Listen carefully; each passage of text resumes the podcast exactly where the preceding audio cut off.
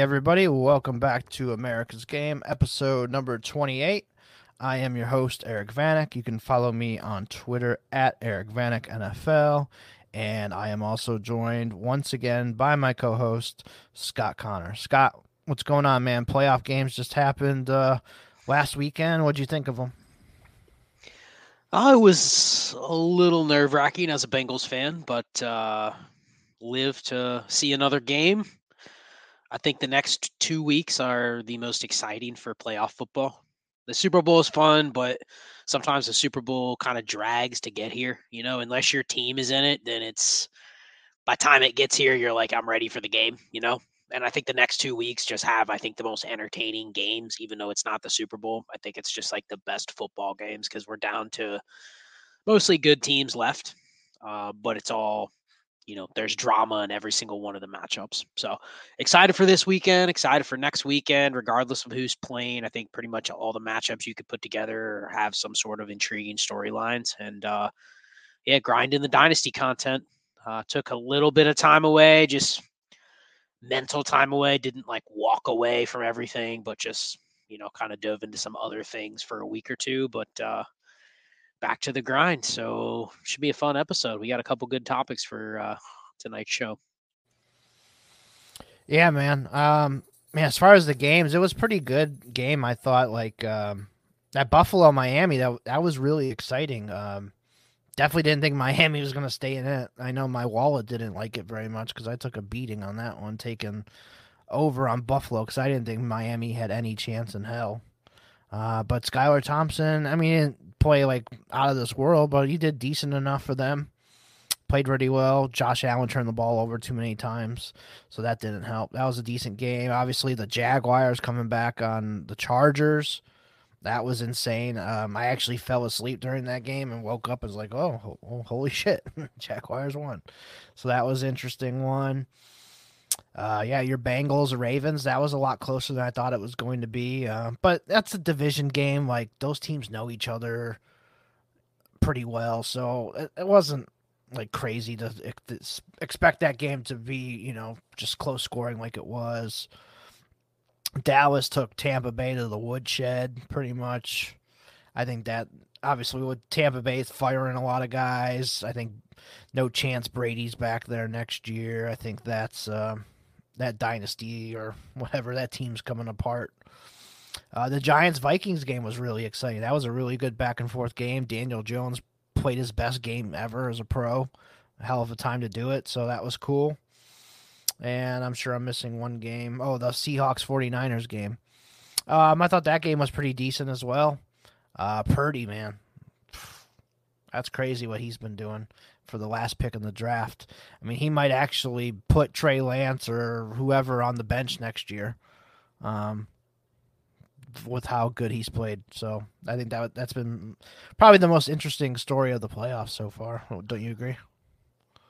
Yeah, I mean, I think there's probably five or six interesting stories. I mean, right. you mentioned Daniel Jones. I wanted to get your pulse on uh, Daniel Jones and his dynasty value before we get into our topics because you every time I hear his name, and I think a lot of people in the Heisman Discord and the DD Discord probably attach your name with just absolute slander of Daniel Jones. Everything that he did, every time the guy missed a throw in practice, you were on it. You know, can't hit receivers in training camp, struggling to pick up offense. It's like those tweets are getting blasted by Eric in the chat. You know, this guy's dog shit. Oh my gosh, he's not going to even make it through the season. Tyrod's going to start.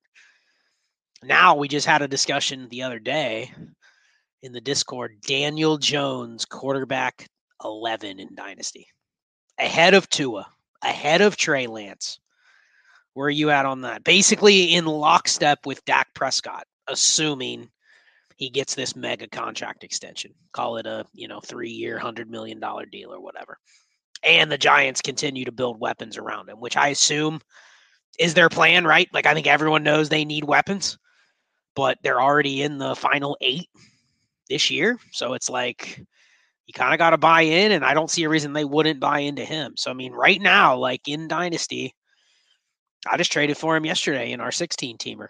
Gave up a, I believe, 108 in the rookie draft in the 16 seamer for Daniel Jones. And two months ago, you would have said, I'm an idiot for giving up a 23 first for Daniel Jones. And now we're sitting here saying I'd take him over Trey Lance and Tua. So where are you at on that? Like, are you that high or I mean, where are you at? I want to hear your assessment. Yeah, that that 108's for Jones. I think that's a pretty good deal for you. Um, but no, Jones, I, I admit it. I've I've said it all year. I'm, I haven't been afraid to say he's um, definitely played a lot better than I ever thought he could, and he's definitely proven me wrong and made me eat a big shit burger this year. I'll gladly say it because he's played phenomenal uh, this year and definitely in the playoff game. So, as far as like top like top twelve, I put him in my top fifteen, but he's he's probably teetering on that like 11, 12, 13 range, but definitely top fifteen. I, I can get comfortable with that. Now, how about this? Would you take any of the um, 2023 quarterbacks, assuming all four of them get first round capital, would you take any of those four over Daniel Jones, or would it be Daniel Jones over all the rookies that are coming in this year? I mean, part of what I traded away with that 108 was potentially the shot at getting maybe the QB3 or QB4. You know, assuming that Bijan's going to go in the first two, three picks probably 101 still. That is also a two tight end, tight end premium league. So I'm assuming that like someone may take Michael Mayer in the top five or six in that league, probably with how hard it is to get tight ends. He probably goes probably ahead of that 108. So I mean, I'm probably trade. I probably traded away Levis and Richardson or both potentially to get Daniel Jones there, right? Like a decent shot that one of those would have been there assuming yeah. a couple picks ahead of me didn't go uh, didn't go quarterback. Right. Yep. I mean, just do the math. Bijan, Michael Mayer, Stroud, Bryce Young. That's eight picks right there because it's a two QB. So, yeah, I mean, I think you probably wouldn't take Daniel Jones over the QB one in this class, maybe the QB two in this class. But to say right now, I know for sure who the QB one and the QB two is. I don't. It's more of like I wouldn't give up the pick that's going to get me to QB one. Like I wouldn't give up the 102 for Daniel Jones, but that's because I have now the choice to wait out and see where the quarterbacks land, and I can pick the QB one. You know what I mean? I have the flexibility to wait and see.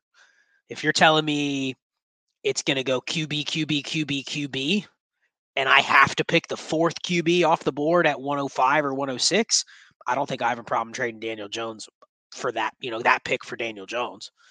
So I think it's right in the mix. I mean, it's the same as if you put him in your top 15. Does your top 15 also include any of the rookies, or is that outside of the rookies? I haven't really put my list together like that so far yet, so I'm not sure. I mean, it would be Stroud and Young would probably be the top two quarterbacks right now. I, mean, I don't know. A lot of people have Levis up high. A lot of people think Richardson would be the QB one if he gets the capital and all that too. So yeah. Do you I, agree I with him? Do you agree with him over? I'll just throw out some names. Do you agree with Daniel Jones over Kenny Pickett now that Matt Canada is there? Yes. All right, Daniel Jones over Kirk Cousins. Yes. Jones over Trey Lance. Yes. And then Jones over Tua. that's the one I'd probably have like back to back. I guess I would go Jones right now just because of the Tua's uh, concussion bullshit. And don't you feel that? And, and, I, I think a lot of people would go, I don't know, I would still take Tua. But as soon as Jones gets his extension, then I think that debate almost becomes moot, right? I could get behind that, yeah. So I think it's more of just people are worried that Jones doesn't have the long term security, but Tua doesn't have long term security. So yeah, what's the difference? You know what I mean? Yeah, I I kind of hope I I like what Jones's situation is. Like uh, Daboll and Kafka have proven they could be pretty good with quarterbacks. So you know, from now on, like you can trust those guys with quarterbacks. I mean, I think they've proven it. So, um, that's just kind of what I'm I'm feeling on those guys, honestly. Yeah, they're both in the they're in the range of Daniel Jones and Tua in a startup where they're probably the next guys off the board after the top right. nine or 10. So you don't really want to be the guy that takes them in like the second or the third round of the startup, but right. someone will. So I'd rather actually trade for Daniel Jones than take him in a startup. I don't want to take him in, you know, the top 30 picks of a startup draft. But I also think you can trade for him in leagues where you're not doing a startup and you can get him for less than what that startup price would be. So I sent out a bunch of offers just trying to get him because I had zero shares. I mean, I was I was out not on purpose. I just didn't have any shares of them. A lot of our leagues are point per carry too, so that definitely gives them the bump in those leagues too. So I like that as well. Or depressed scoring leagues, you know, four point passing touchdown leagues where the running matters right. a little bit more. Yeah, I mean he he elevates himself above some of the other pocket passers. You know, I think he elevates himself truthfully, if you told me that he had a, a contract extension and the Giants had a bunch of weapons, I, I honestly couldn't argue if you put Daniel Jones over Dak because Dak doesn't even run anymore. So unless Dak's throwing 30 plus touchdowns every single year and he's throwing for 4,500 plus yards, I mean, Daniel Jones had 700 yards rushing, and that was really without like a true passing. I mean, I'm, you haven't even seen probably what their offense could be. You know what I mean? It's like he could be an 800 yard rusher. And I mean, that's 80 points. I mean, you know how many touchdowns you have to pass for in like a four point passing touchdown league to get 80 points? I mean, that's like 20 touchdowns. You know, you get a guy like Mac Jones that runs for 100 yards. I mean, Mac Jones literally has to throw another 15 plus touchdowns just to equal Daniel Jones's rushing. That's all. I mean, that's a lot. You know what I mean? So I don't know. He's been one of the weirdest ones to evaluate, but I think there's still kind of a market delay on. People have seen his value go up, but they haven't adjusted to the fact that he is really close to being in that elite tier of quarterbacks. And as soon as he signs, if he signs a three year, $100 million deal and the Giants draft a first round receiver and then they sign another receiver, people are going to be like, this dude's legit and I missed out. You know, I should have bought him when I could have got him for a late first or something like that. Because I think you can send a late first and still potentially get him certain leagues. So I'm going to be trying to yeah, that. that's yeah. Uh, a lot of our leagues where I think that's good for the listeners. If you, you know, the 108 to 112, and you need a quarterback, go ahead and send it for Daniel Jones. I, I like that. So maybe some of our listeners can try that. See if you have some success. If you're in super flex leagues and you need a quarterback um, I mean, shit. Even if you you're getting him just as your third quarterback, like you already have like a, um, I don't know, you got a Joe Burrow and and Justin Herbert already. You know, even as Daniel Jones is a third, I'd be willing to do that. So the one I bought him, I have Fields and Josh Allen already. I'm just yeah. like, it's a 16 teamer. I now I have three. You know, yep, so risk averted with that draft pick, and now I have three quarterbacks to play with. So right. All right. Well, All right. that was a good discussion. Yeah. Um. So I'm going to continue on with the quarterback discussion here a little bit. Uh, we did have a listener question come in, so I wanted to um, bring that up. He says, Afternoon, fellas. I'd like to hear your thoughts on how much is too much to pay for an elite quarterback. I know you say they are by any means necessary, but there's got to be a point when the package you give up hurts your roster construction so bad, then that singular piece um, would be worth it. Is that right? So I'll let you um, answer that one. Yeah, so you showed me the tweet, and I think we both agreed this will be a good discussion. And we can take this question it wasn't specified in the the tweet you know what's the format how many starters any of the specific settings is there a trade deadline like none of that stuff was specified. So we're going to be kind of given a lot of different examples and caveats with this question uh, but it, i think it's a good exercise because i do say all the time i say if you can get an elite quarterback you really do what it takes to get them because the advantage is the fact that someone's actually willing to trade one in the first place. Because a lot of our leagues, they're not available. They just don't come available. And it's not that they're not available, available, meaning like no one puts them on the trade block. No one's going, hey, I got Justin Herbert. I'm looking to trade him. Now that doesn't mean if you went to Justin Herbert's manager and said, "Hey, dude, I'll give you Ja'Marr Chase and two firsts, that they wouldn't be like, "Hmm, okay, maybe I'll think about that." You know, but they're not actively trading them. So it's like the only way to get them is to be aggressive. So you probably have to be aggressive with the offer that is at least three firsts or something like that, just for them to be like, hey, I don't really want to trade Justin Herbert. You know, like really what you're trying to do is get them to a point where they say, okay, I don't want to trade Justin Herbert, but I keep bombarding Eric with offers where I'm just throwing stuff at him. Finally, you get back to me and you say, this is the price. That's what I'm looking for. 90% of the time, your price is going to be higher than I want to pay if you're smart, a lot of our leagues are start 11, start 12, start 13. The price you're going to ask for is going to be a price that probably stings my roster more than I want to actually give to you. Four starters, you know what I mean? Like in a start 12, I don't want to trade an elite quarterback, but if you're giving me four starters for one in a start 12 or start 13, you got to kind of look at a deal like that, right? But there's no context with this question. So you know, if this is a start nine, who cares what I have to give to you? Because really, the positional advantage, if I have two of the elite, elite quarterbacks, it's a start nine. You know what I mean? If I'm beating the average team by 10 points at both quarterback spots, that's really hard to make up 20 points a game at RB2, wide receiver three, flex. You know, there's a lot of flexes and a lot of those players that are just flat.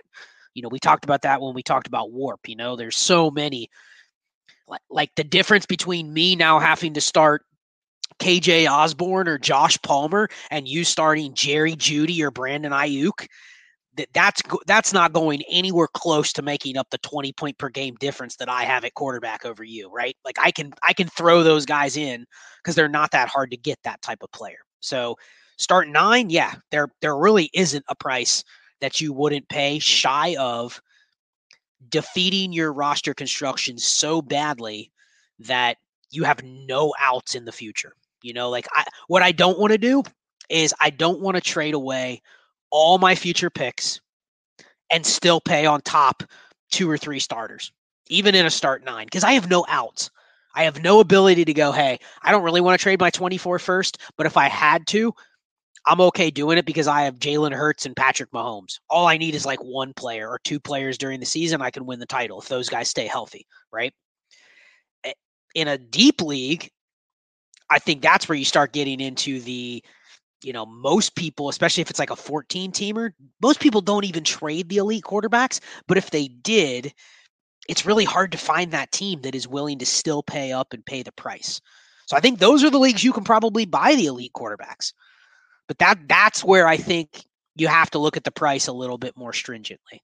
So that I kind of answered the question. I kind of didn't. So I'll get your take on it. And then I have some more thoughts on the most common one is like a 12 team start 10, 12 team start 11, kind of the one that's in the middle.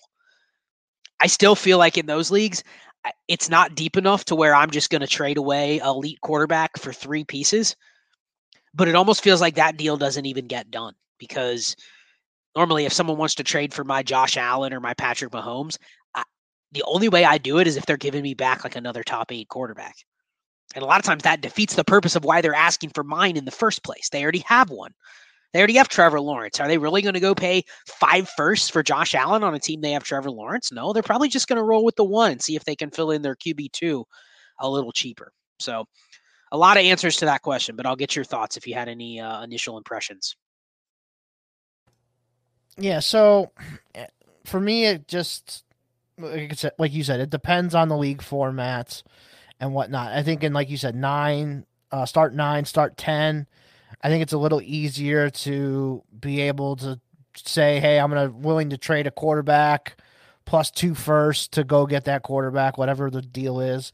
But like you said, start eleven, start twelve, start thirteen, and moving all of those picks plus another quarterback, you know, you start getting into the range where okay, now I got to really think about it. So, yeah, to the listener's question, I think it just really depends on the league format, what player you want to go for, um, and all that. So I think another one too. Um, another person um, asked us about um, a trade that they had done.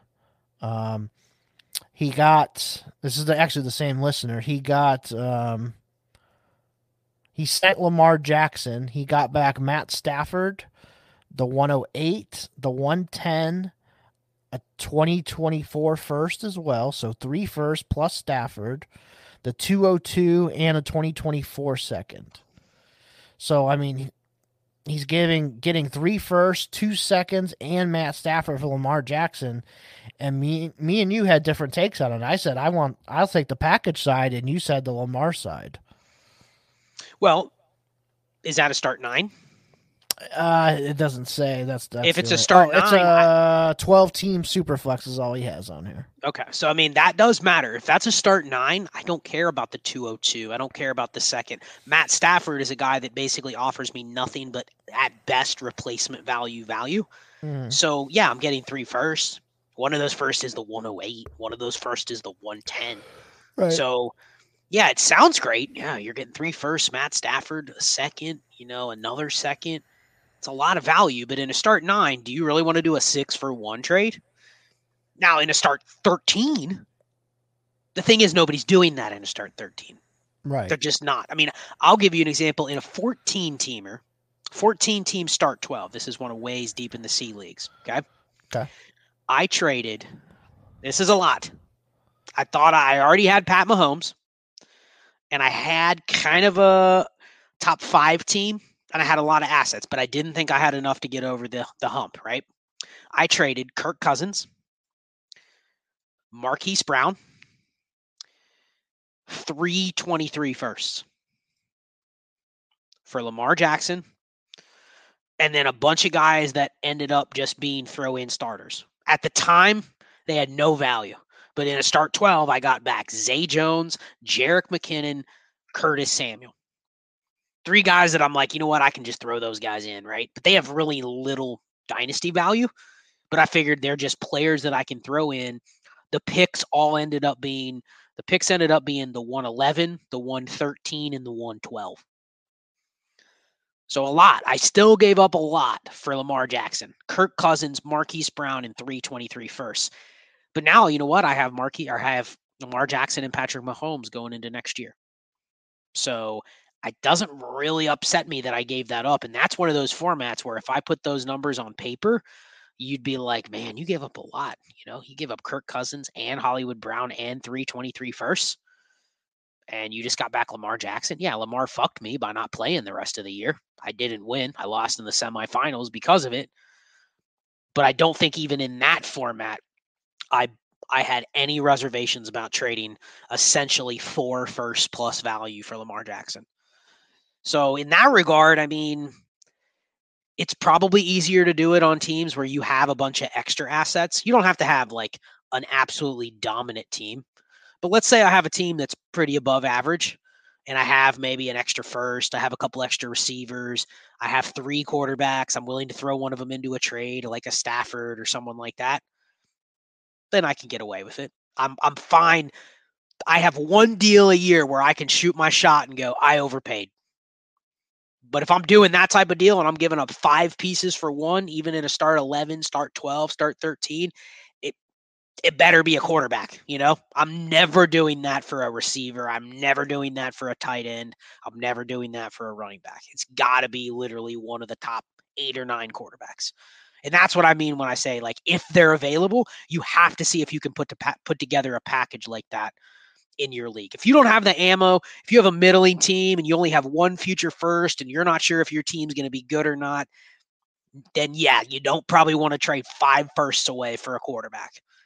But if you're anywhere close and one of them becomes available, like I, I think you just have to kind of push it to the point where the other guy goes, All right, this is my price. And if you don't want to meet it, you don't want to meet it. But I think the biggest key is finding out what the cost is going to be. Eric, what's the cost of your Patrick Mahomes? And you'll go, ah, and now he's not available. And I go, what's the cost? What's it going to take? Everything on my team's available. I, all I'm trying to do is get you to a point where you tell me exactly what it's going to cost. And you know you have me by the balls at that point. You can ask for whatever you want. Worst thing you say is, well, you told me to name my price and I named it and you backed away. Okay. But I think that's what you got to do if you want to get one of these guys. And more often than not, like I'm guessing the other people don't ask for enough relative to roster construction. Right. And uh, just talking about this more and more just makes me realize the best way to do this is just getting a startup and, and just get two of these guys in the beginning and then you don't have to do all this. you, know? you know, you say that, but It seems like you don't have to give up as much during the startup. Like if I give you my two, three, and a future first to get your first, like I, I almost rather would do that than giving up like three first plus another quarterback. You know, once the league has already started and been through like a year. I I agree, and that's why we've always said that if you get in a startup and it's a snake draft, and you can give up your second, your third, and your fourth round startup pick, and someone gives you like a top eight pick back, where you can now draft. Say you draw the 102, you take jo- Josh Allen, and then the team at 108 is willing to trade their pick.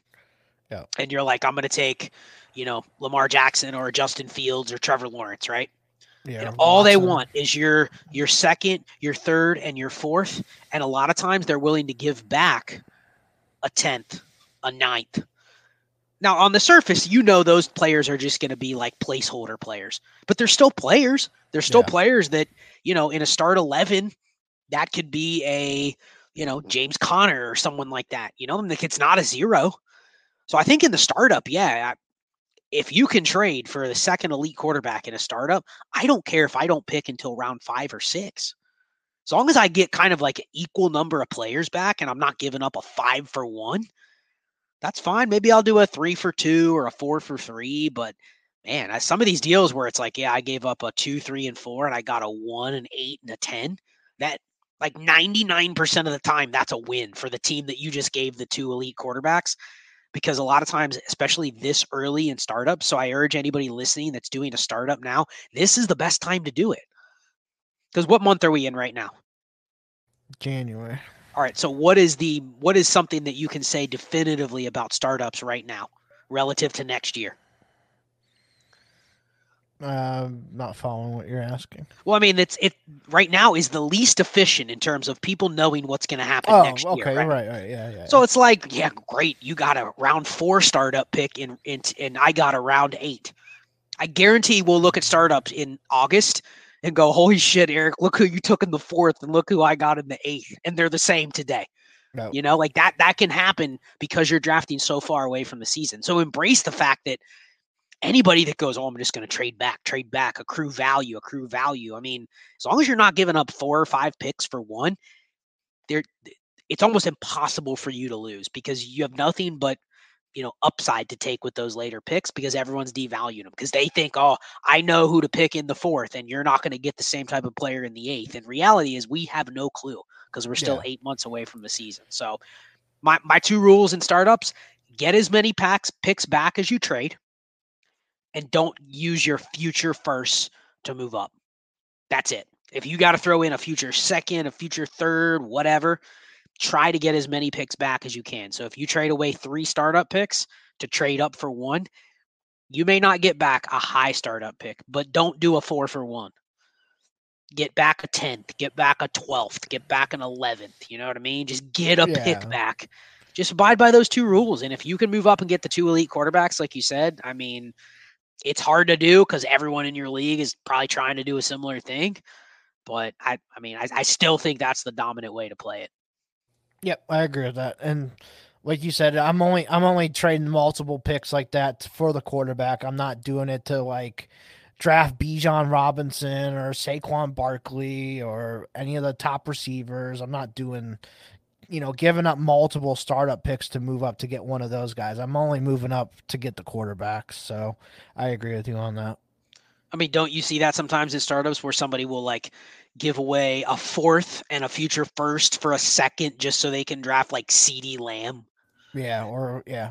Kyle you know what I mean? It's like, like okay, that, yeah. yeah, you got a good player, but look how you got there. You had to give up all of your future leverage in January. You know, you, I can see it a week before the season when you're if you're really really confident that the guy you're trading up for is going to smash. But even then, like I don't want to just be throwing away my future first just to move up two rounds so I could draft a receiver. And people do that shit. So jump in some startups. Jump in some startups with some random people. Head over to Sleeper, find some randoms, make sure everyone pays, and try a couple of these. I, I dude, I'm tempted to just do one of these like every day, but then I realize how painful it is to get in a startup and you have to like fucking grind all the startup trades and You know, like it can be. You got to be in the mood to do it, but there's definitely some ROI if you want to do it and do it right.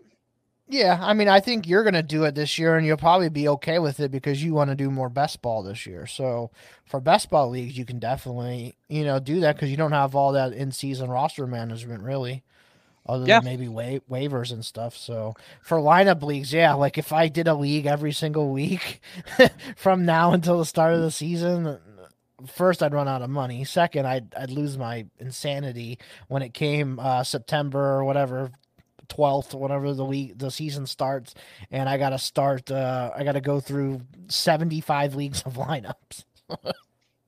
well, and then you know we have um, what do we have? Eight leagues that we commission now at this point, yeah, and like that.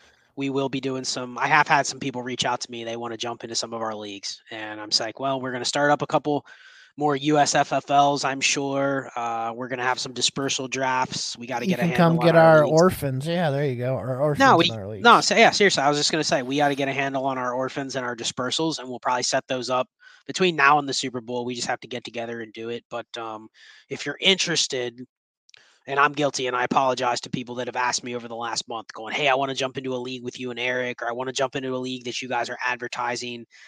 Uh, message me again and I have a spreadsheet that I set up because I've I've ignored a lot of people that not ignored, but literally you message me, hey, I want to get into a league with you, and then you're buried in my Twitter DMs like 60 down. I don't even remember you.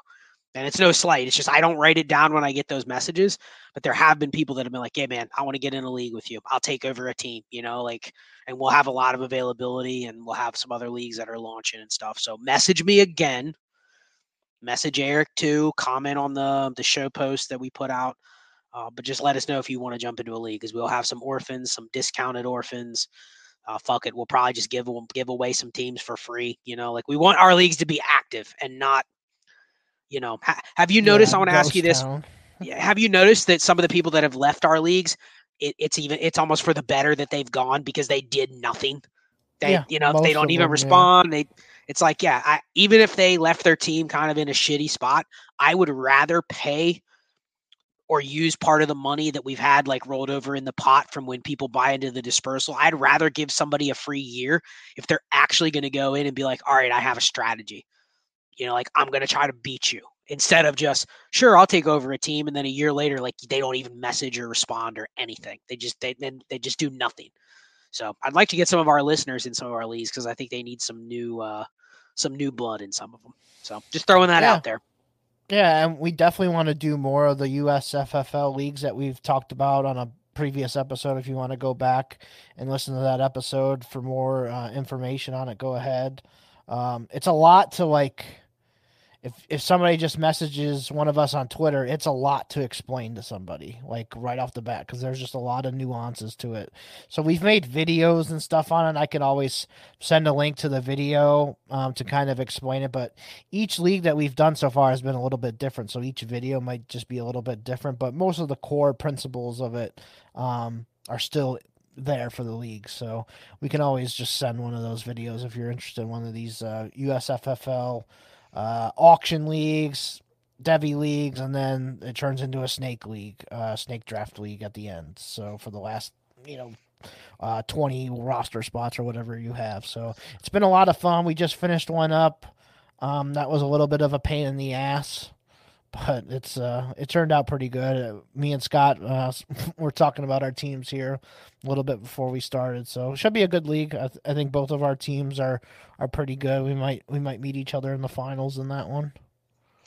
Yeah, except for it's January, so we could get to yeah, August and, and, we're like, and oh, then all yeah. my guys blow an ACL here. Yeah. Yeah.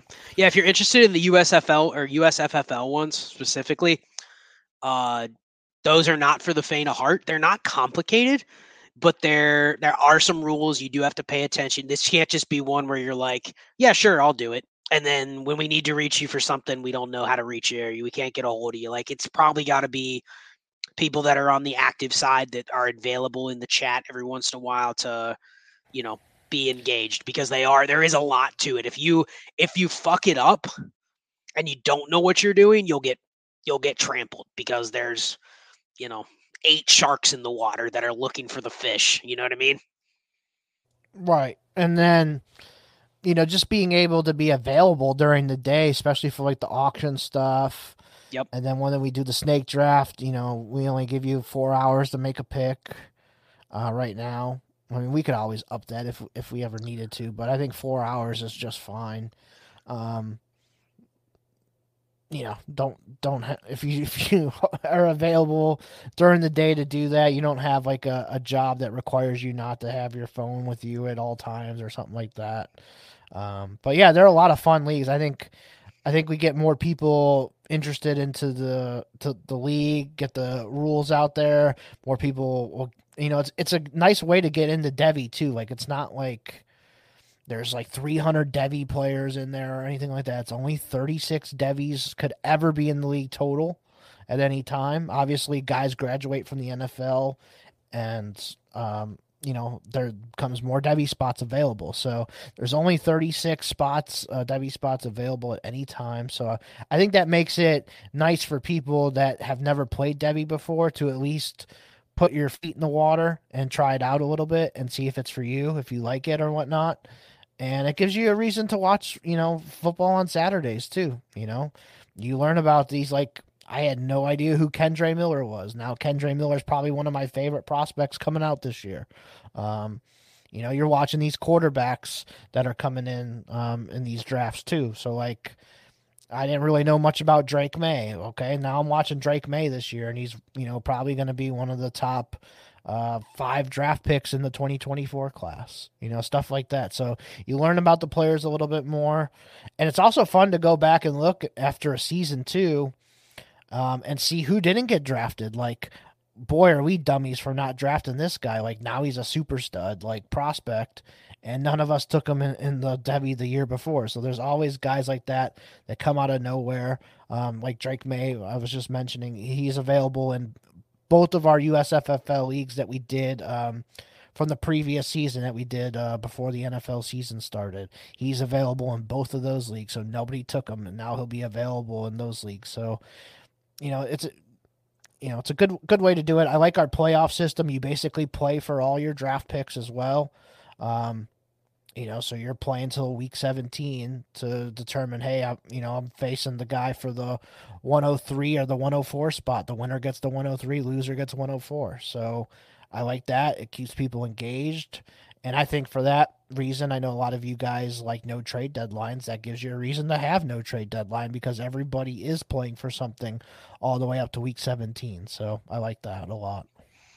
Yeah, that that correlates nicely with the no trade deadline because it really it makes it hard for teams, even if they're out of it, to say they have absolutely nothing to play for. Like there, it isn't one of those leagues where you know you're going to have somebody necessarily just tanking and they're going to give all their players to the teams that are playing for the championship. So if you're interested in those, we'll probably fire another one up. Probably, um, I know Ray and I talked about probably after one. the Super Bowl, after the MFL. Yeah, pre over. pre combine, um, post. Yep Senior Bowl, all that kind of stuff, just so we kind of have a new a new set of uh, values, like right before NFL free agency. And uh, so, yeah, I mean, if you want to get in a league with Eric and I and Ray, we're going to be in all of them. So you, you have a chance to play with us. We want to get some new people.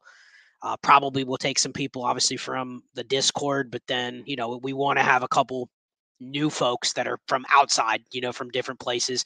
As long as you kind of fit the criteria, we'll talk to you for a little bit, make sure you're kosher with the rules and can be active and stuff. And um, yeah, just let us know if you're interested in that, and we'll pay, make a list of uh, the people that want to get into those. So yeah, good stuff. Good stuff. We'll yep. be filling more teams. So just let us know if you're interested in any teams, and we'll uh, jot a list down, and we'll get you in some leagues. So for sure. All right, you ready for our main topic? Forty minutes in. yeah, I mean that wasn't that bad. We no, we, we said an hour. It'll probably go an hour and a half. So yeah, we're right yeah. on schedule. Yeah. All right, so this uh, show we wanted to do it on because Scott talked about it on his uh, live stream on Sunday, and I talked about it a little bit in the newsletter this morning as well, uh, which is Friday morning. And that's the auto accept trade block. Now, I don't want to say me and Scott invented this or anything like that, but we've kind of have uh, done it in our leagues since like 2016, 2017, something I, like that. I'm gonna I'm gonna give us credit. I mean, like I, people don't necessarily know the background, but Eric and I have known each other for over half our lives. So like we've been playing fantasy sports and sim sports and shit since you know well before there was Discord or GroupMe or Dynasty or you know what I mean. Like we've been we've been doing stuff together for a really long time. But I would say we we probably I mean, I can't say we invented it because it's not like we have like a patent yeah, or that's anything. what I'm saying. Yeah. I never saw it before you and I did it, and then I, yeah, I we were the first ones that. So I, will take credit that we started it. Yes. Okay. Well, and there's some people too that when we start doing it, they're like, "What the fuck is this?" And like, kind of like how you were saying on the live stream, like, "What the hell is this? This is stupid." But it's honestly, it's, it's not really that stupid. So, I mean, I I'm trying to think of the best way to explain it. You you kind of explained it pretty good on the on the live stream, but basically the auto accept trade block is a way for us to I don't want to say trade like spare parts and all that, but like to get some value um, for some players that are on our team that maybe we have a little of a bit of an excess at. Um, trying to just thin out our portfolios on a certain player, maybe stuff like that. So basically it's putting a player up on the trade block on um, MFL or Sleeper, whatever league you're on. And MFL, you just go to your trade bait page and you can, you know, uh, click the checkbox on whichever player it is. Say it's, you know, like uh, this morning I used Darius Slayton, Isaiah Hodgins, and KJ Hamler. So I put those three guys as examples on there. Um, and you just click their checkbox, and then I'll just write down Darius Slayton any 2023 third round pick. Then I'll go down again. Isaiah Hodgins, any 2023 second round pick. KJ Hamler, any 2023 third round pick, whatever it is. Um, and it's basically just giving a price on a player so everybody in the league knows hey, this is what I'm willing to accept for this player. If you're interested in it and you send me your pick and you get them, it's auto accepted. Um, but like Scott said, it's like basically going into a store and you go into Walmart and you go to buy a box of cereal, but there's no price on it. Okay, well, you're not likely going to buy it.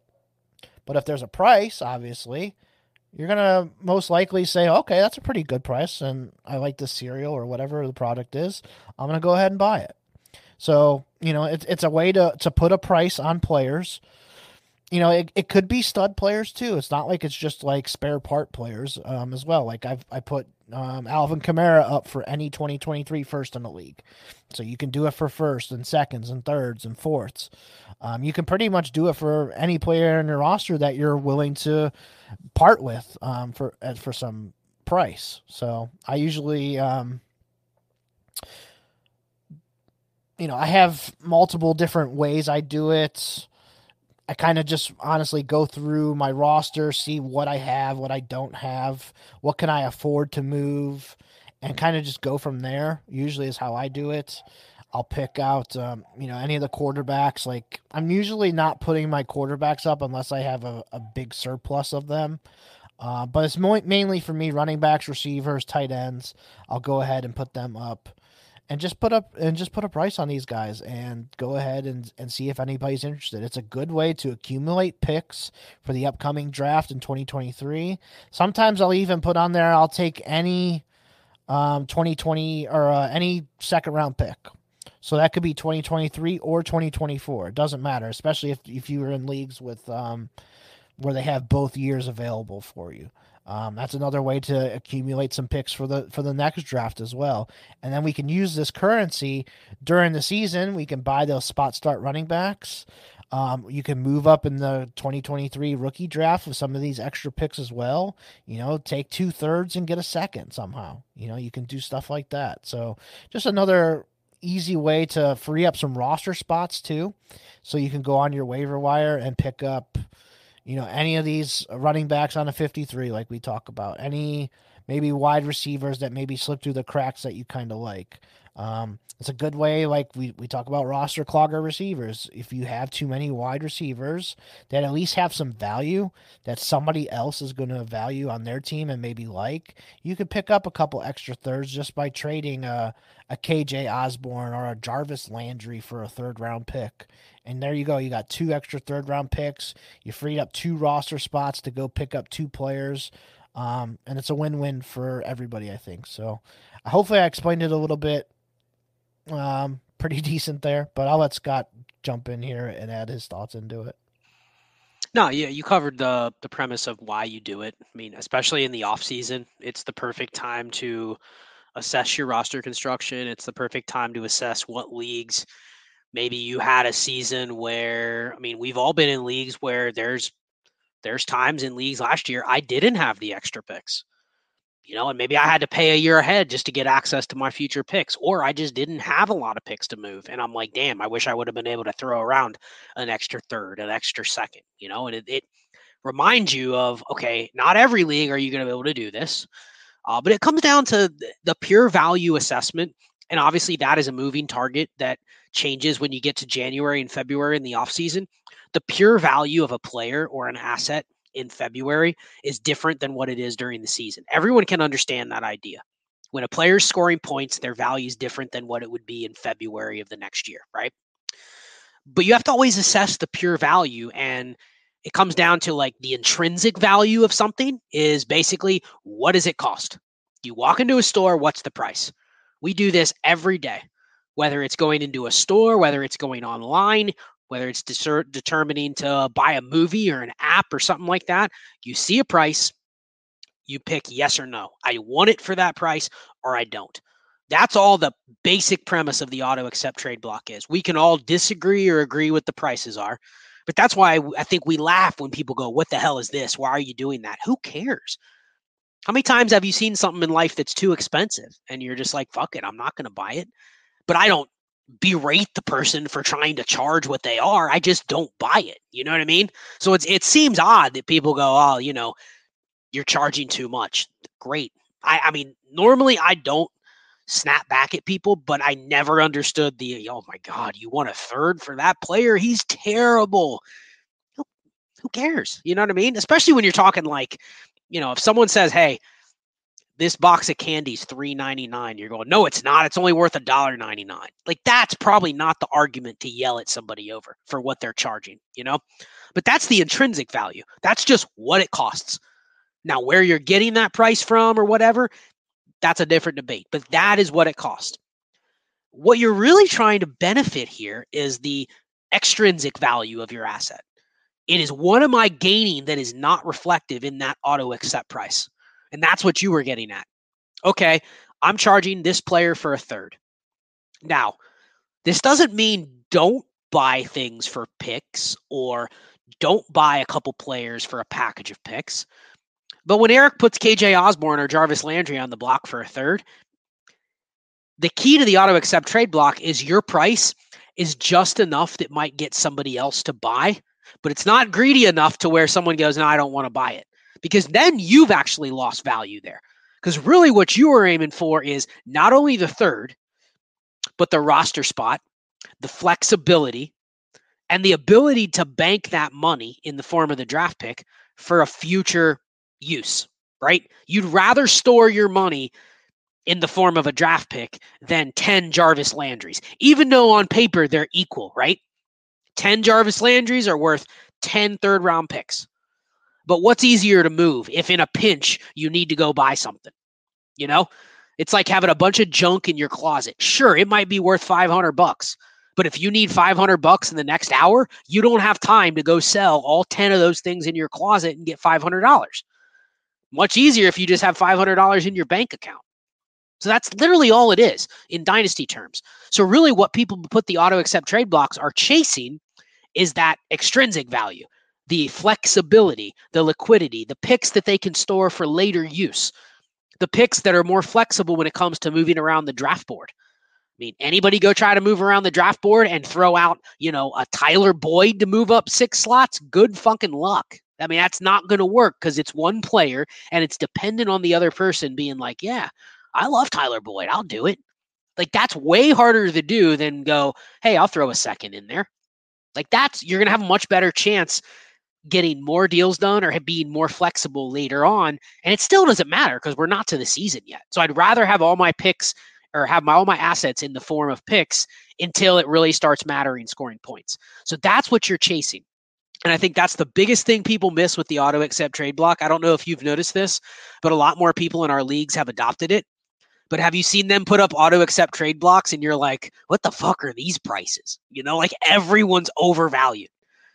Okay, yeah. If you're putting everybody that's worth a second up for two seconds or a first, everybody that's worth a third, you want a second, it defeats the purpose. The purpose isn't to sell high, the purpose is to just sell because you're gaining something on the back end. And a lot of times it's a roster spot or the flexibility of using the assets later. So that I mean that's basically what it is. And you know the spots, go back and listen to our warp episodes. I'm sure we'll do an updated warp episode kind of talking about things. Mike and Adam have already started talking about like historic warp on their shows uh the last couple weeks. You know the ranges of players that are really flat the wide receiver threes, fours, five, the running back twos and threes, the QB twos, almost all the tight ends outside of the top five or six. You know where those ranges are flat. That's where you probably want to pull a lot of your extra piece and you go, oh, wow, I have seven wide receiver threes and I have two top 10 receivers. I don't need all nine of those. I can probably sell a couple of those receivers. That's what this week's Destination Dynasty is going to talk about is basically just go through every receiver and talk about, you know, where do they fit in this spectrum. But that's the idea. You know the ranges of where you're willing to kind of dump players because you go, yeah, that's not that hard of an asset to get back. I'd rather store a second round pick than wide receiver 45. And I'll just figure, hey, if I ever needed to replace that, I could go probably get it with a second round pick. That's it. So that's the logic behind the auto accept trade block. It's uh I think people overcomplicate it and they think we're trying to like, I don't know, gain an edge on them or whatever. It's literally just trying to optimize our roster and set us up for more flexibility in the offseason. It's that it's that simple. Yep. So I don't know if you had anything else to add, but it, it it literally isn't trying to take advantage of people. It's just an innovative way that you know some leagues it works, some leagues it doesn't. I mean, you put a bunch of them up early this week. Have you gotten any deals done? Not a one. Not one. Do you think it's just uh? Actually, I I take that back. I did get one. Um, in our fantasy scouts league, I traded uh, Sean Tucker for a first. I saw that. I saw that. Yeah, and that's, that's a, and that's a start one running back league, and it is very heavy, Devy depleted. Um, but I think you know Tucker. I don't. I don't. I don't know if he's going to get second round, third round draft capital. He could easily be a fourth, fifth, sixth round guy, and I think I went out on that with a with any first, and I can take whoever there. So um, I thought I won out on that one. Well, and just let me just add you but add to fair. this. It's it's fair, but let me add to this equation. I mean, I'm looking at your team in that league, and you have 11 draft picks. Yep. So that's 11 Devy spots that you got to fill. Yep. And currently, you are carrying another. I had 15. yeah, you have 13 Devy players. So you're already at a roster crunch to where it's like you're you don't even have room to add 13 or 11 more devies. So right. the pick gives you basically another two or three months to buy time and maybe make another deal. You know what I mean? Like that's part of what you gained there. It's not that Sean Tucker is worth less or more than a first. It's like you got the first, but now you have an extra first that you can throw around. And it's like maybe you don't even make that first. Right. But you bought yourself some time, and that time is is the benefit of why you did that deal, right? Like right. the other guy could win that deal. Yeah. You know, but what you gained was not the pick. It was, yeah. hey, my, it, it, and it's the same as when roster cut downs get here. We usually cut our rosters down around the Super Bowl. There's always going to be people that are like, yeah, I have 16 IR players. I need to cut eight players. I mean, it's probably too late at that point, but part of your auto accept trade blocks in some of these leagues, you posted them part of what you're probably gaining is you're going to have to cut guys when it comes to IR cuts, right? So like if you can dump yep. one or two players, it ain't even worth the pick of what you got. It's the fact you that's one less player you have to cut later. Yep, so there's 100%. little things like that that not everybody sees, and I think people just bitch to bitch. Yeah, pretty much. And I think, uh, like you said uh, as well, one of the key important parts of it is just don't be crazy with your prices. Like you can kind of go to keep trade cut or wherever and just you know where these guys are valued. Like I'll just pull up one from another league that I'm in and I'll just give a couple examples. Like this guy put up Nick Foles for a third. Like I'm you'd have to give me a third to take Nick Foles. Like he should just be he yeah, he's worth be on roster spot. Yeah, so don't don't even have him on there. I would just cut him. Um, he has George Pickens for a first and a second. Like he's he's probably worth maybe a first, but I'm not giving you a second on top of it. No way. Yeah. Like unless it's an elite receiver, like if I can get back, you know, I don't know, uh Stefon Diggs and get and give you a first and second, I'll do that, but not for George Pickens. Like asking for a first, okay, that, that's fine, that's fair, but not with the second on top of it. And then uh Mike White for a third, kind of the same thing with Nick Foles. Like not giving you a third for for that guy right now. You know, if maybe if he gets the starting job, you know, obviously his value is going to go up to probably a second. Um, but yeah, just stuff like that. Like, you know, I I did mine, and it's a lot of them are just you know guys that are um, you know second, third round players. Like I don't put up a lot for first round players. Like I just I don't trade a lot of those guys. But like just ex- some examples of the ones I personally did. Like I put up Chase Claypool for a second and a third. I think that's fair. I traded, I got him last year for, um, I traded my first for him. I think I had the 109. It just didn't work out. Um, but I'd take a second and a third for Claypool, a third round pick for Corey Davis, a second round pick for Allen Lazard, a second round pick for Odell Beckham, uh, yeah, I'll stop you on that one. That one's that one's dog shit, but that's okay. You're allowed to have some where you're a little different. Yeah, there's some that I'm a little different on. I just think if if I'm going to trade him for a third, I might as well just hold on to him because he is Odell Beckham. You know, I'll give eh, him up for a second, but for a third, I might as well just hold on to him and see what happens. Yeah, and I'm not going to. I looked at most of the ones because a lot of the leagues there that, that did his auto accept trade block, he he's in with me. I looked at him. I would say 80% of yours, I'm like, okay, yeah, that I, I get it. There's probably 20% where I'm like, yeah, no chance you're getting that, but that's okay. The the point is the auto accept should not be used as a way to sell high. And a lot of people use it that way. You see their auto accepts and it's like, dude, every one of their players is like 20% over what the fair market would be or not even the fair market. It's just you know if you put up George Pickens for a first and second, the only person sending that is a fish. So you kind of have to assume everybody else is on the same page with you.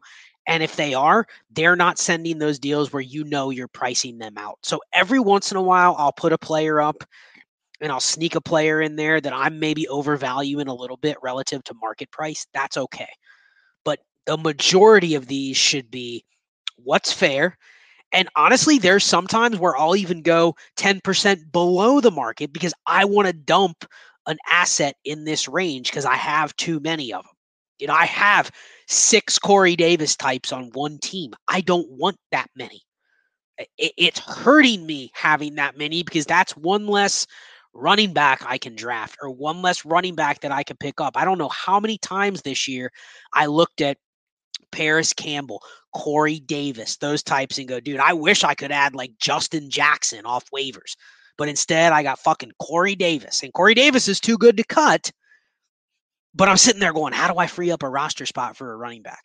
So I know that's a little bit of a like an antiquated example because it's from last year, but that's the point is figuring out your roster construction. That's why I did the roster construction series. You don't have to follow it religiously, but have something, have a direction that you're aiming for in the off season. And that's why these auto accept trade blocks are so beneficial because it's not just and here's the other thing that's cool about it. Some leagues, a lot of people like this.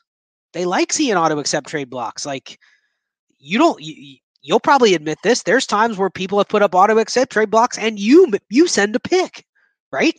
Yeah. Yeah, it's happened before, yeah it and and part of it is when you see something and you want it and it's a reasonable price and you've justified it in your mind all you have to do i mean how many times have you talked about how much you hate trading with people because you have to talk to him. Life. Yeah. Exactly. You have to talk to him or you have to send an offer and then it's a fair offer and then they decline and they give you some bullshit reason about how that player is the greatest thing since sliced bread and they want you to add a second and then you get pissed off and then you say fuck trading. I mean, I've heard yeah. this story a million times from and Eric. I send the screenshot to Scott and be like, this dude's on fucking drugs. Yeah, but the point is, you see an auto accept trade block, and it's a guy you kind of like, maybe more than me or more than the person trading him away. You know you can get that player within five seconds if you send the offer. And a lot of people are enticed by that because that's just how they want to play. They want something now. They know they need another running back five, and they go, Ooh, I like Jerick McKinnon. I'll give you a third. I'm going, I mean, Jerick McKinnon was fine, but it's June or it's July and he's not on a roster yet. You know what I mean? So that's fine. You can have him for the draft pick. So people like the fact that they can just walk into a store and buy something that they want and they know how much it's going to cost and they make the decision in the split second, hey, I'm willing to pay that price. So that's the it's the psychology that you're appealing to other people. You get in active leagues. I know you don't like sleeper, but sleeper you can make it real easy. You just update the nickname of the player and it pops right into the main chat. Everyone in the league can see it. MFL, it's a little harder because they have to actually click on your trade bait if they don't have the notifications on. But what can it hurt? But the idea is if you're going to post an auto accept trade block, uh, do find a formatter. Uh, I don't know which formatter you used. I don't know if you used the one that I sent you, I, but I just know HTML, so I, okay, I just yeah. do it on my own. So I if just you know H- do I just do uh, shift and then the little arrow arrow left and arrow right keys. So arrow left BR, which is line break or what we call it in HTML world, or just break or whatever. You just put the little arrows left BR and then the uh, arrow right, and you do that, and that'll break down a line. It'll go down a line in the HTML. Yeah, and Eric just spoke a foreign language, so I will send Eric the formatter that I use, and literally all you do is type in the name and you hit format to HTML and it does the entire thing exactly on at like MFL. All you have to do is literally do like Corey Davis slash third and then space and do it and it'll literally format it and you just paste it into your trade bait if you're using MFL. It's very easy. Uh, and then sleeper, you just update the nickname. So try yeah, it. That's try the lazy lazy way, or you can do my caveman way of old school HTML and doing all that. Listen, I'm all about efficiency. I only have 168 hours in a week, and you know at least a fourth of that has to be spent sleeping, ideally, and uh, the rest is my real job and content. So that's uh, that, I, I need to save as many seconds as I can, and I don't have time sitting here in the dark hitting, you know, BR line break. I just type it into a formatter. So there you go. Do it whatever way you want, but try it for sure. Yep, yep, that's fair. Final Anything thoughts else? on any yeah, of that? Just, yeah, I, I, have. I was gonna say when when do you think are the are the best times to do these? Like, obviously, I did some this last week or this week, um, and I haven't had many bites on it. I just think maybe people are just kind of zoned out, don't really care too much about fantasy football just because the season ended. They're kind of burned out, worn out, or whatever. Um, so I did, I did did them then, but I haven't gotten any bites. So whatever. But maybe around combine season, maybe when MFL flips over. Uh, obviously, before the draft, anything like that. I know any times that you found that worked the best for you. Yeah, I think uh, probably after the Senior Bowl, when MFL flips over, after the Super Bowl, especially when the picks how now have a, a firm number, it's very easy for you to say 204 to 210, you know, something like that. Or as we start hearing more words about what's going to happen in free agency and stuff, like that's where I think people start to tune back in. I looked at a lot of the auto accept trade blocks. Now, this might be, just be how I run my teams and maybe it's people are getting a little smarter too. Like we've had a lot of people in our leagues that we know five years ago they played a certain way and now they don't play the same way. They've gotten smarter. That they, they understand it doesn't make a lot of sense in in many cases to be trading draft picks for players that are in these ranges unless it's a clear value. So I think if you're going to do the auto accept trade blocks now in the next month or so, you have to have that extrinsic value scale higher on your end. It has to be more like I want to get rid of this player versus I'm trying to sell this player what I think the square cost is. Because there's just not a lot of buyers of that type of thing right now. So I think it'll pick up as we get to combine season and free agency. I think the whole market will shift again. People will start looking at actually building their teams again for next year. Uh, but it's just really hard to do it right now because a lot of the ones yeah. where you're asking for a second, people just they don't have the need to do that right now because it feels like why is Eric's auto accept trade block on Tyler Lockett going to be any different in two weeks than it is now? You know, right, right. But you never know what the hell could happen with the guy. You know what I mean? Like there's just no incentive to do it right now. So I think it'll pick up. But yeah, I think now, um, after the combine, after NFL free agency, I think is a good time because there's a lot of values on players that changed, but you haven't had the draft information yet. So you can kind of find a window where it's like, hey, if I still think this team is going to do X, Y, and Z in the draft, I'm maybe my value is a little bit different than yours. And then throughout the summer, when it's dead period, when people are starting to come back and look at their rosters and go, okay, it's July. I have nothing else to do. The NFL takes a dead period from like end of June, early July. There's like that three or four week period where there's like nothing before training camp start. That's a good time to do it because people start getting bored and they're looking at their teams going, oh, yeah, I, I think I can make a run this year. I'm willing to buy that quarterback for a second. I'm willing to buy that running back for a second. Like I think that's when you can do it too. And right, you know, like like you said, the best thing to have is extra picks during the season.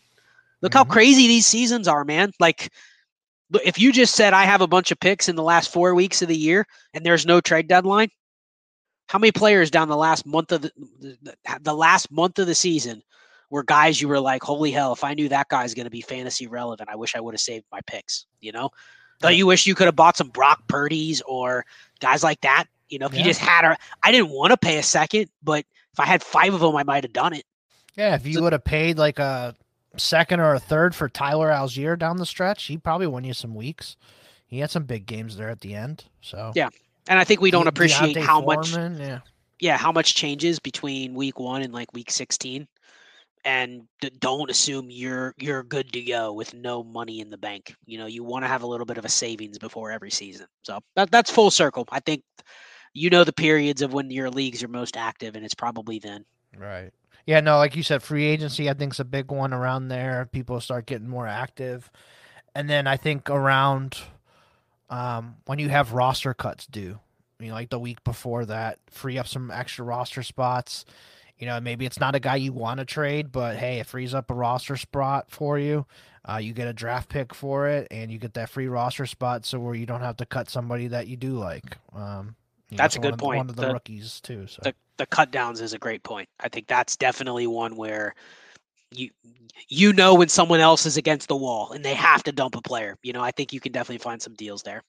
Yeah, for sure. All right. Well, before we get out of here, are you ready to play America's favorite game before before we get out? I am ready. Yep. All right. So I, I came up with this one uh, while we were talking there, and we got the Pro Bowl coming up. We got you know NHL All Star Game, NBA All Star Game is coming up. So, what is your favorite All Star Game activity for any of the sports? Do you like do you like home run derby the most? Do you like something in the NHL, the three point contest, dunk contest? Man. Yeah, that's a good one, man. That's a I I will say that I used to enjoy NBA All-Star game the most.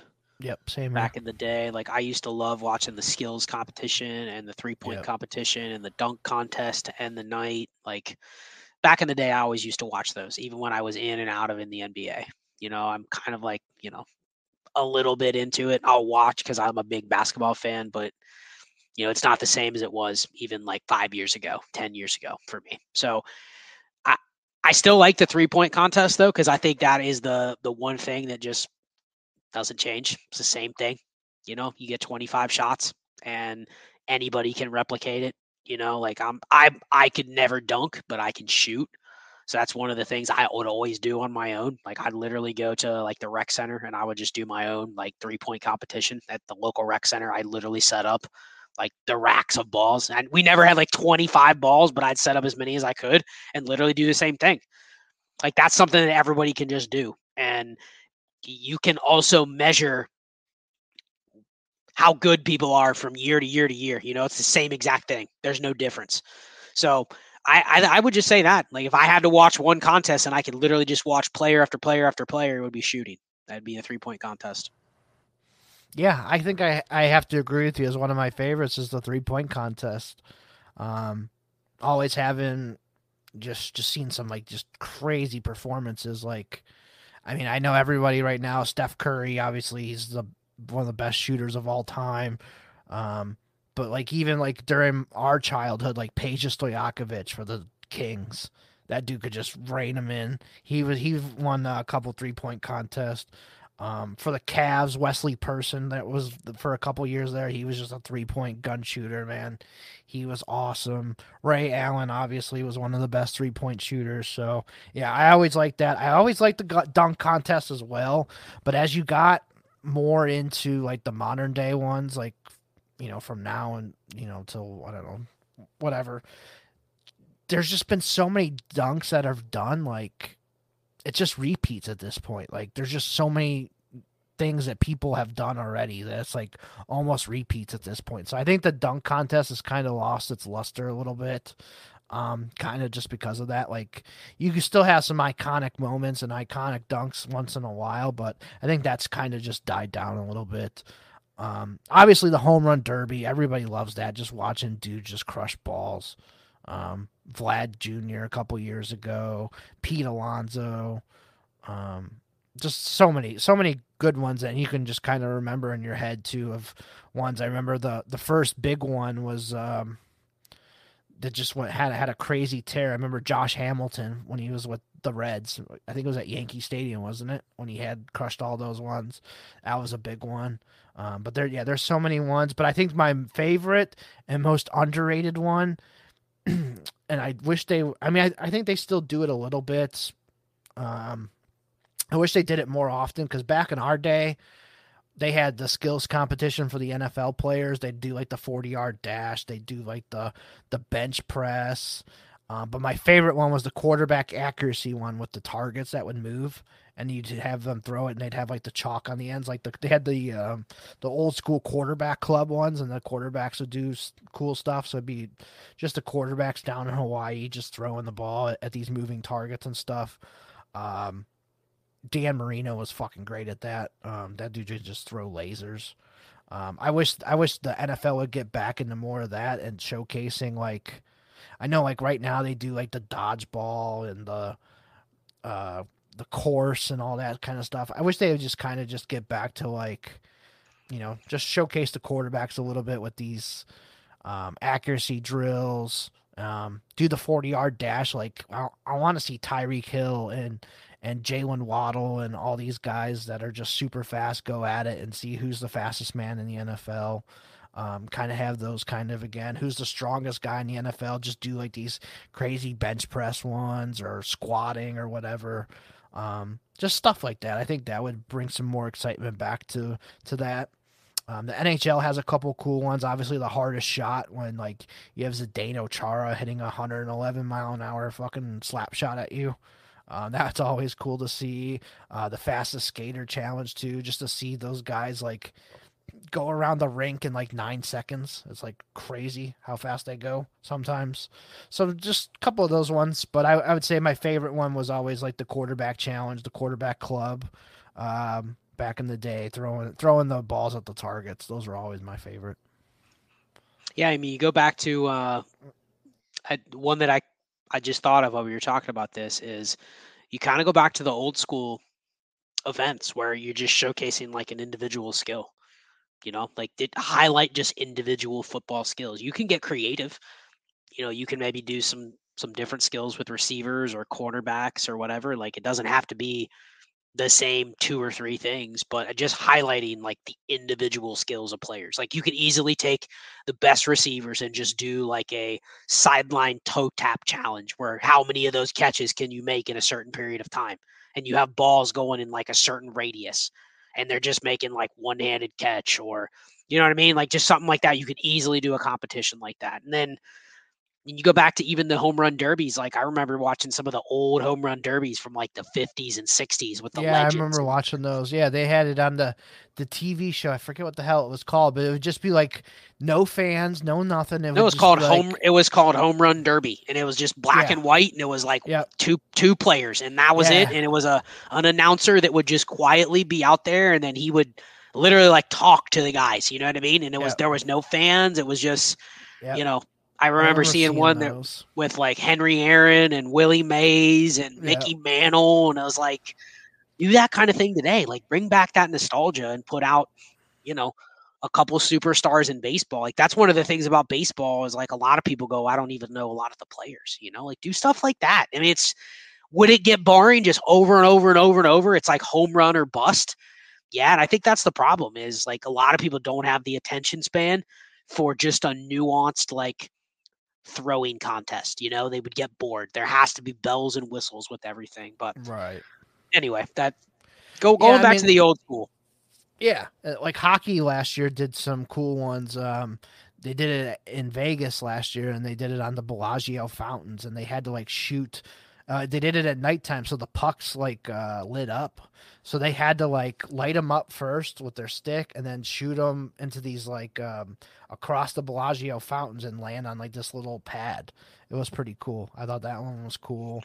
Then they did like a um, one where you had to like it showed you like playing cards and like try and get blackjack with the playing cards, and you had to like shoot your your uh, the pocket like the ace or uh, king, whatever you needed to get twenty one or whatever. So they did stuff like that just for like accuracy stuff. So like they're they're getting a little bit you know, better with some of the stuff, but especially football, like I think basketball, like theirs is pretty you know stuck in place you know theirs is what it is baseball it's, it's just a home run derby hockey's tried a couple things uh, but nfl really could use um, some help there like just get all these quarterbacks there and and you know Get Tom Brady out there. Pay him hundred thousand dollars from a sponsor. I don't give a shit. Get him out there. Throw some balls around. Get Brady out there. You know, even if you bring back some legends like that could still throw. Like I'm sure Peyton Manning can still throw out there. Eli Manning can still throw. Roethlisberger can still throw. Like get some of these guys out there. Like maybe you do like you know the Hall of Famers versus like the new school guys. Like let's watch Brett Favre and Peyton Manning and, and these guys go up against Josh Allen and Mahomes and stuff. I think another one too that I mean it's not really a um, like an all star game, but like even with golf with what they're doing with the um, the match or whatever that, that they usually do, like they'll have you know Tiger Woods and and Tom Brady are on a team and Aaron Rodgers and somebody else on a team. Like I think that's pretty cool too. I, have been watching those when they do do them. I think those are pretty cool, and they get you know Charles Barkley and a couple of the other guys on the announcers, and they're talking to the guys while they're playing.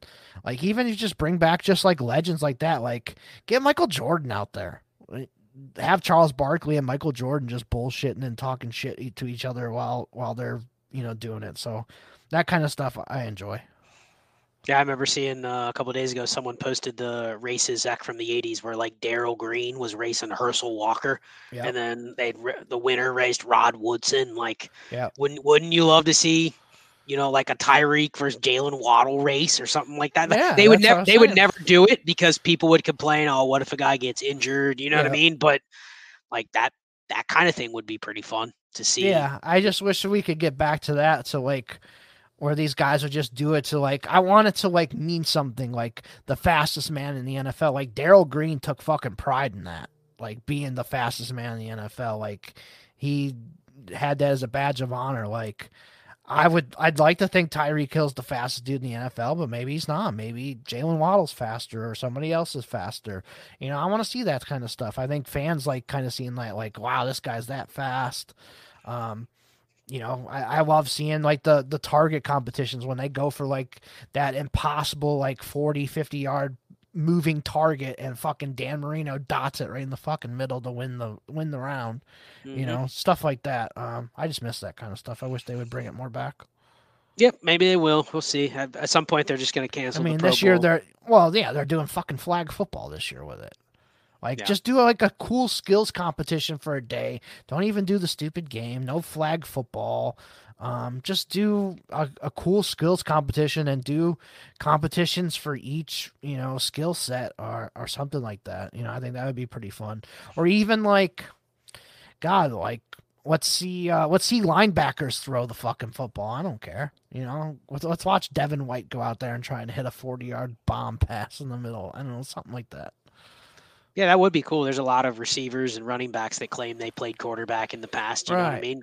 But throw, do a non-quarterback quarterback skills challenge and see who, you know, which which wide receiver truly is the best quarterback. You know, there's probably some yep. you're like, damn, that if that guy would have played quarterback from high school on, he probably could be an NFL starter. You know what I mean? Like, yeah, that'd be cool to see. But anyway, yeah, we could go on like and on. But I, it, I, this is a good topic to rant about mostly.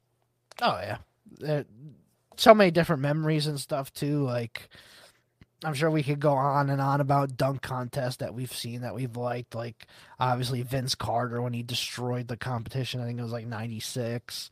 Uh, Aaron Gordon for the Magic a couple years ago.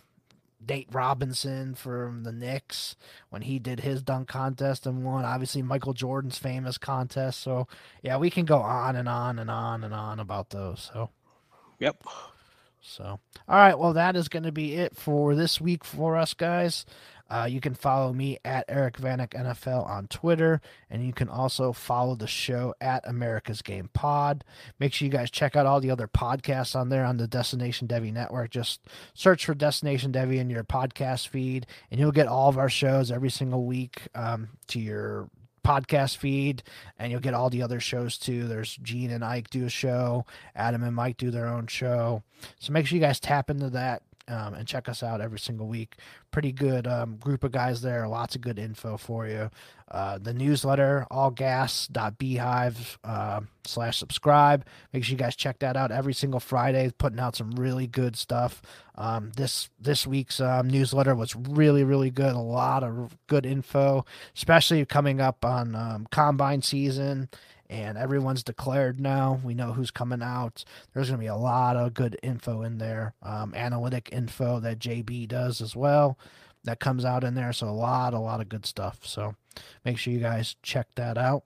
And then Scott, what do you uh, you got going on for Destination Devy this week? So yeah, so this is going to be another wide receiver show. I'm going to really try to dive into some of the specifics in terms of wide receiver tiers, talk some best ball, talk some lineup. What's the difference between the two? I've gotten a lot of questions about, you know, well, roster cloggers aren't roster cloggers in best ball and vice versa. So uh, definitely we'll have uh, more talk on that too. Been uh, talking with Adam about doing some crossover with 4D uh, chess on best ball and non best ball roster construction. Uh, I think so. That, nothing finalized yet, but if you like the Destination Dynasty shows that I did on roster construction, uh, stay tuned because I think we're going to do some best ball stuff on that as well because it's different, you know. And I'm trying to learn more about best ball. Those are those are probably two of the best resources on best ball because that's primarily what they focus on. Uh, so kind of doing some crossover and some uh, mix in on on their show talking about best ball roster construction uh, should be fun. So stay tuned with that and uh, Subscribe to the Destination Devy Discord if you would like. If you want more opportunities to interact with us and Ray and the crew and maybe jump in leagues with us, you got a better shot of that if you're in there because you may miss stuff that you know we may not post elsewhere. So it's uh, patreon.com slash all gas.